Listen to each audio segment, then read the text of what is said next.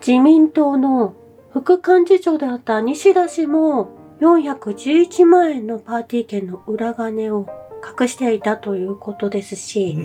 そして山谷恵理子氏も2400万円の不記載があり、深く反省しております。そして、あの、小野田公議員も200万円の寄付の記載をせず、ええこれもう本当に自民党がほぼほぼ統一教会でこのお金を流用していると思うんですよね。えらい偉そうなことを言ってましたし、うんこの小野田君をやたら応援する連中もこれやっぱ結局、統一教会ってことじゃないですか。ええちょっとパフォーマンスが安倍氏に似てたと思うんですようね。ん国民側に立ってというようなえ姿勢は変えずに、このように統一教会、教会の資金を皆さん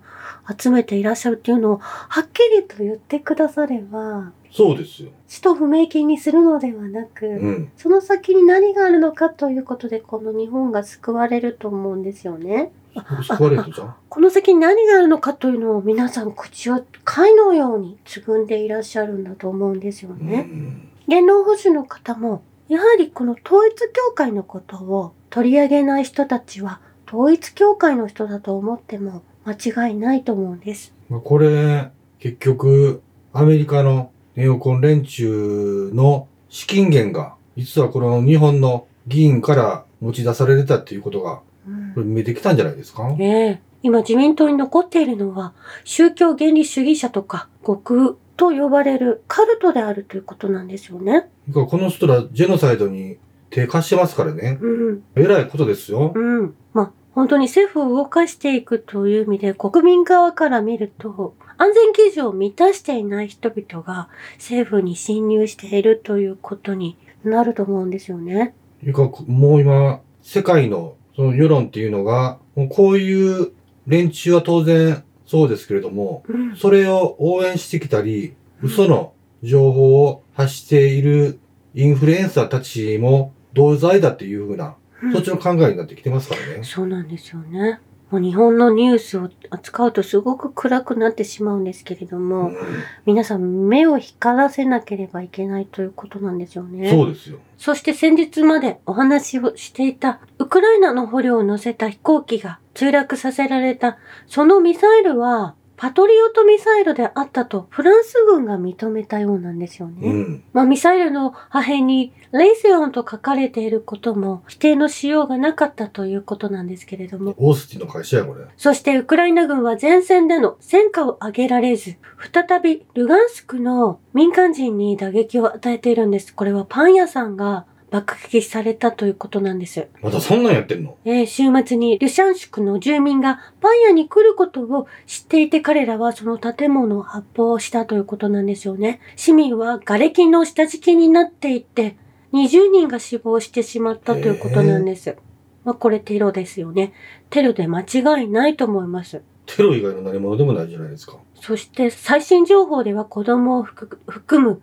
28人の死者になってしまったということなんですけれども、このドンバスで無防備な市民を殺すために日本の税金が使われている事実を日本政府は誇りに思っているのでしょうか？ウクライナを応援する人はどう思っているのかということを問いたいんですよね。人間性を疑う。知らなかったじゃ済まされない問題だと。もうこれずっと続いてるわけなんですよね。これ今もう海外大手メディアももう報じ出してるんですけど、ウクライナもね、イスラエルももう敗戦がほぼ決まってますからね。うん。で、これ今何をしてるかっていうと、ただ単にちょこちょこテロだけ起こして、まだその戦時下であるっていうことを引き伸ばしてね、ええ。お金の流流用資金を集め、応援してくださいっていう義援金を、ただ、むさぼる取ってる、それだけしかないですからね、実態は。まあ、このニュースを見て、イタリアの方も率直に言って、イタリアもこのウクライナを支援しているわけですから、うん。母国が消滅するのが見たいとまでなるのは、まあ、この際仕方ないと、この、このようにおっしゃられているんですよね。えそしてモスクワにて、ルガンスク人民共和国の広場に花を手向け、リシャンシクの砲撃で死亡した人々を追悼されました。まあですが、まあ前線では、ウクライナのアウデフカが陥落間近になっているようなんですよね。ええこの10年間の爆撃が続き、そして今の事故もそうなんですけれども、事故というかテロね。はい。まあこのドネツキが再びついに息をできるようになるという記事の見出しなんですよね。えロシアはこのアウデフカにいるウクライナ人に物資を供給する最後の道路を切断しようとしているところまで攻撃を進めてきたわけなんです。えうん。まあですのでこれ最後の抵抗であってほしいと言いますか、まあこれで終わってほしいと思うわけなんですよね。そうですね。この場所からウクライナ軍はドネツクの街をずっと爆撃してきたわけなんです。はそして多くの市民や子供たちを虐殺してきたその場所を今、ロシア軍は陥落させようとして動いているということ。もう陥落が間近だという報告が入ってきているわけなんです。い。だから攻撃の起点を、まあ、いよいよもうこれ、潰されていくっていうことですね。ええこれは地下のパイプを通じて、ウクライナ軍のザーリ狩り、陣地の反対側へ回り込む奇襲作戦を取ったということなんですよね。はい。これ一週間ぐらいずっと続いているんですけれども、うんもうその作戦が生きてきたということなんです。はそしてこの作戦は世界中のすべての軍事教育機関でも何世代も特殊部隊によって研究されることになるだろうとも言われているんですよね。い。えこれが大勝利であり、全く新しいレベルの作戦芸術になっているということなんです。え作戦芸術ですか？ええまあ、この特別軍事作戦の内容がこの戦後いろいろ語られると思うんですけれども、うん。その中の一つになると言われているんですよね。えそして、産経ニュースでも、ロシア勝利濃厚化、欧米の力は低下し、世界は新たな多極化時代に突入すると、このように、ウクライナ敗北を指摘する矢野義明氏の記事を載せたことが、もうこれ注目すべき内容なんですよえね。そうですね。ええ。そしてポーランドのテレビ局では、ポーランドの大統領ドゥダ氏が出演なされて、この大統領ドゥダ氏がクリミアを歴史的にロシアの領土であると力を込めて言っている映像が流れているわけなんですよね。うん。まあポーランドはずっとウクライナを応援してきたんですけれども、このお隣の国、ポーランドの大統領がクリミアの歴史について語っていて、歴史的にロシアのものであり、ウクライナに返還される可能性は低いと述べていらっしゃるんです。まあ、そして中国でも、クリミアは誰のものかという中国外交の方がキャスターの質問に答え、クリミアはもともとロシアの一部だったという歴史があると述べていらっしゃったんですよね。これも以前からこのように皆さん、歴史をご存知の方は確実にこのように答えられるわけなんです。はい。そしてクリミアをウクライナに提供したのは、フルショフだが、ソビエト連邦の時代だったと、このように述べていらっしゃるんですよね。うん。そしてお亡くなりになられたキッシンジャー氏は、ウクライナはクリミアに手を出すべきではないともおっしゃられていたんですよね。えそうなれば、世界情勢に大きな影響が生まれる。そしてセバストポリ、クリミアは史上、歴史上、ウクライナ領だったことは一度もないと、このキッシンジャー氏も100歳の誕生日を迎えた時におっしゃられていたんです。えうん。そして240年前、1983年の4月19日にエカテリーナ2世がクリミア半島の統治をロシア帝国に移行するマニフェストを発布したという歴史も、まあ、古い歴史もあるわけなんですよね。えそしてそこからロシア領のクリミアの歴史が始まったということも歴史的事実なんですえね。うん。まあですが、日本政府は今月19日に東京で開く日本ウクライナ経済復興推進会議に両国から各100前後計200社超えの企業が参加する見通しであることが分かっているということなんですよね。ええこの岸田氏は一体何を考えていらっしゃるのか。敗戦することもご存知でないのかなと。世界の情勢が見れていないのかなと心配にもなりますよね。うん。しかもゼレンスキー氏とネオナチアゾフ、アゾフ隊との関係、東部地域でロシア系住民1万人の殺戮、15万人もの殺戮と15カ所に及ぶ生物兵器ラボ、ウクライナが停戦合意を破った経緯など、全く説明も検証もされてない状況で、まあ、日本は国会議員がゼレンスキー氏を国会で演説をさせたという、まあ、そこでスタンディングオベーションをしたという事実があるわけですよね。でもこんな日本の議会、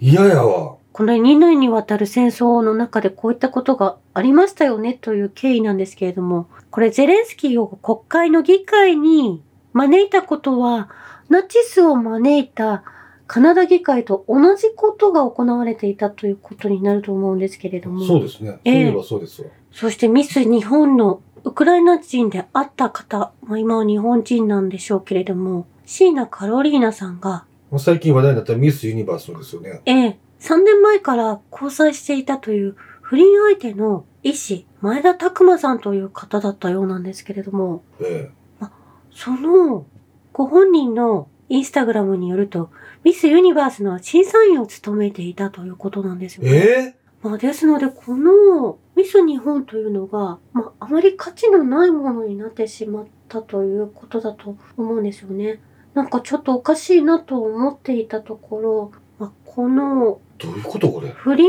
相手でもあったということは、不倫をしていらっしゃる方がミスユニバースになってしまったということですし、まあ、審査員の方を見ればわかると私申し上げたんですけれども、ええ。まあ、こんなことになっていたということ、これ私はウクライナの問題を扱っているので、やはりなんかこういった関連性を感じたんですよね。ミスユニバースって言うても、その審査員の不倫相手であるカロリーナさんの選考委員でしょ？ええこれなんか、これ政治的意図を感じるわけですよね。このうんウクライナが今、負けようとしているところで、このユニミスユニバースで、ウクライナ人が勝ちましたというような、もう政治的なお金が流れていて動いているとしか思えないんですよね。ていうかもうこれミスユニバース自体がちょっとやばくないですか？ええこんな、もうなくてもいいかなと思った方がどういう選出この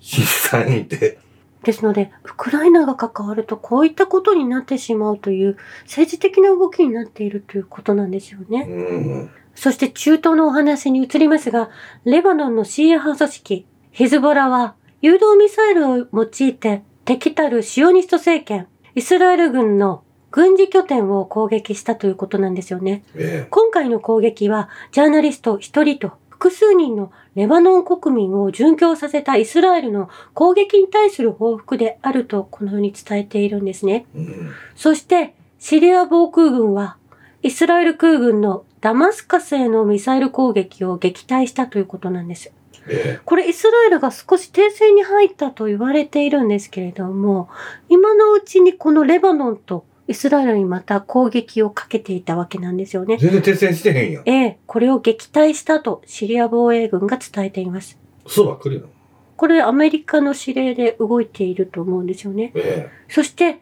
米軍によるシリア、イラク、イエメンの空爆はテレビ映像から見ても西側自由社会の視聴者向けになっているわけなんですけれども、まあ、その中で報道はなされていない違法駐屯中の米軍拠点が猛反撃を食らっているということは西側メディアは伝えていないんですよえ。ね。うん。まあ、アメリカは兵士より資源が重要なので撤退はしないという意味で、まあ、しつこくそのシリアとイラクに攻撃をイスラエルを使って行っているわけなんですよね。えまあ、そして35億ドル相当のイギリスの真空母クイーン・エリザベスが英国沖で故障したようなんです。え。うん。英国海軍は他の NATO 艦船とともに風刺派に対する戦闘作戦に参加するために中東に向かうはずだったんですけれども、それが故障したとニュースで流れてきているんですよね。また風刺派がゴムボートでうまく入り込んで、操作系統とかボイラーみたいなのをぶつぶしたんじゃないですか？英国沖で故障したと言われているので、うん先回りしているかもしれませんね。はい。そしてイラク政府は昨夜、アメリカの空爆に関与したため、ヨルダンの石油販売を停止したということなんです。うん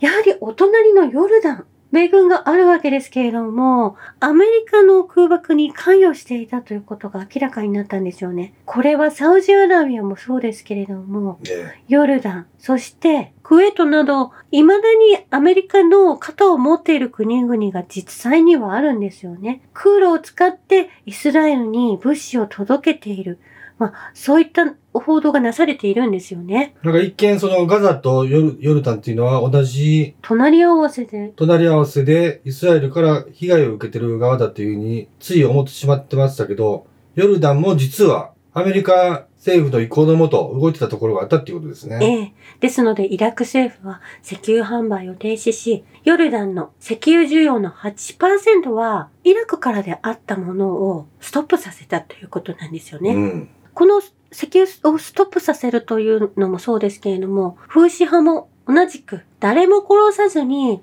ガザでの大量虐殺を止めようといろいろ工夫しているわけなんですよね。えイスラエルは2万7千人のパレスチナ人を殺害し、EU はイスラエルを守るために風刺派に対して介入しているわけなんです。えはい。そしてタッカー・カールソン氏が初めてロシアに到着し、すでに3日間もモスクワで過ごしているということなんですよね。うん。2月1日朝、イスタンブール空港でモスクワ行きのトルコ航空便に登場する姿がも目撃され、最終的にモスクワの空港に到着し、ボリショイ劇場でスパルタクスを鑑賞したと SNS で伝えていらっしゃるんですよね。えもうこのタカ・カールソン氏がモスクワにいるというニュースだけで、アメリカの報道、ニュース間番組では、ちょっとパニックに陥っているようなんです。えうん。なぜなら、西側の視聴者は、西側で最も検閲されたタカ・カールソン氏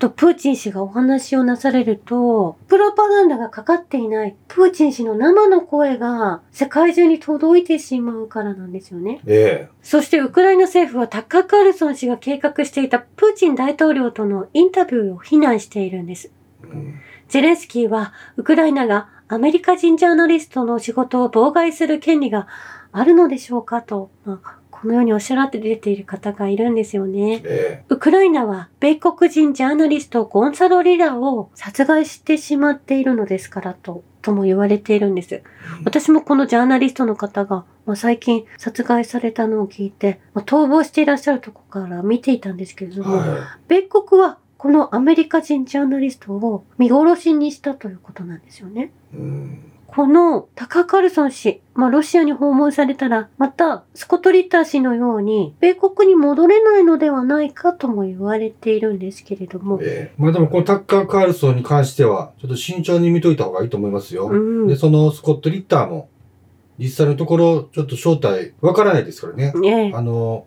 ロシアにすり寄って、今から工作を敷くっていう可能性もありますから、そして、イスラエルの銀行が UNRWA の資金を凍結したと、これ、イスラエルの大手新聞会社、ハーレッツが伝えているんですよね。うん。パレスチナ難民救済機構を、その資金をどうしてイスラエルの銀行が止めることができたのかということなんですけれども、はい。ホロコースト生存者の息子であるノーマン・フィンケルシュタイン教授は、イスラエルは悪魔の国家だと、このようにおっしゃられているんですね。うん。第二次世界大戦中のドイツの都市への絨毯爆撃、連合国によるドイツの都市への絨毯爆撃、連合国によるドイツのドレスデンへの爆撃とも比較にならないようなことが今、このパレスチナで起きていると、このように伝えていらっしゃるんです。えそしてロンドン中心部の自治区、カムデンの人々は自分勝手な議員の偽善を暴くため、何度も議会を妨害しているんですよね。まあ、このように議会に一般の人々が、あの、公聴会に出れるというのは素晴らしいなと思ったんですけれどえも、はい。イギリス政府はイスラエルと寝食を共にしており、ガザ住民の民族浄化と大量虐殺を続けていると、このように訴えていらっしゃるんですよね。うん。イギリス国民と腐敗したシオニストに捉えられた政府との間の溝は深い。次々と国民の方々が、その議会で話し合われている内容に対して、抗議を申し上げていたんですようね。ん。意見していたわけです。もう、こういった機会があると素晴らしいなと思ったんですよね。そうですね。まあ、イスラエルが成功した国のように見えたのは、やはり米国からの、納税者からの税金をアメリカ政府がつぎ込んでいたからなんですよね。えイスラエルは文字通りアメリカ国民の背中に支えられて生きている寄生虫状態であったということ。もうですのでアメリカがこの支援を、そしてイギリスがこの支援を止めると、えうん。この紛争は終わるということなんです。結局、助成金でじゃないと成り立たない国だったっていうことですね。ええ、しょうもない。で、世の中に、世の中を良くする技術開発や安全な食品を作ってるんやったらいいんですけど、混乱ばっかり起こしやがってね。うん。もうこんな国を支える助成金はなくした方がいいですよね。うんで、国民に税金を還元するべきですよ、日本政府も。そうですね。以上です。ありがとうございました。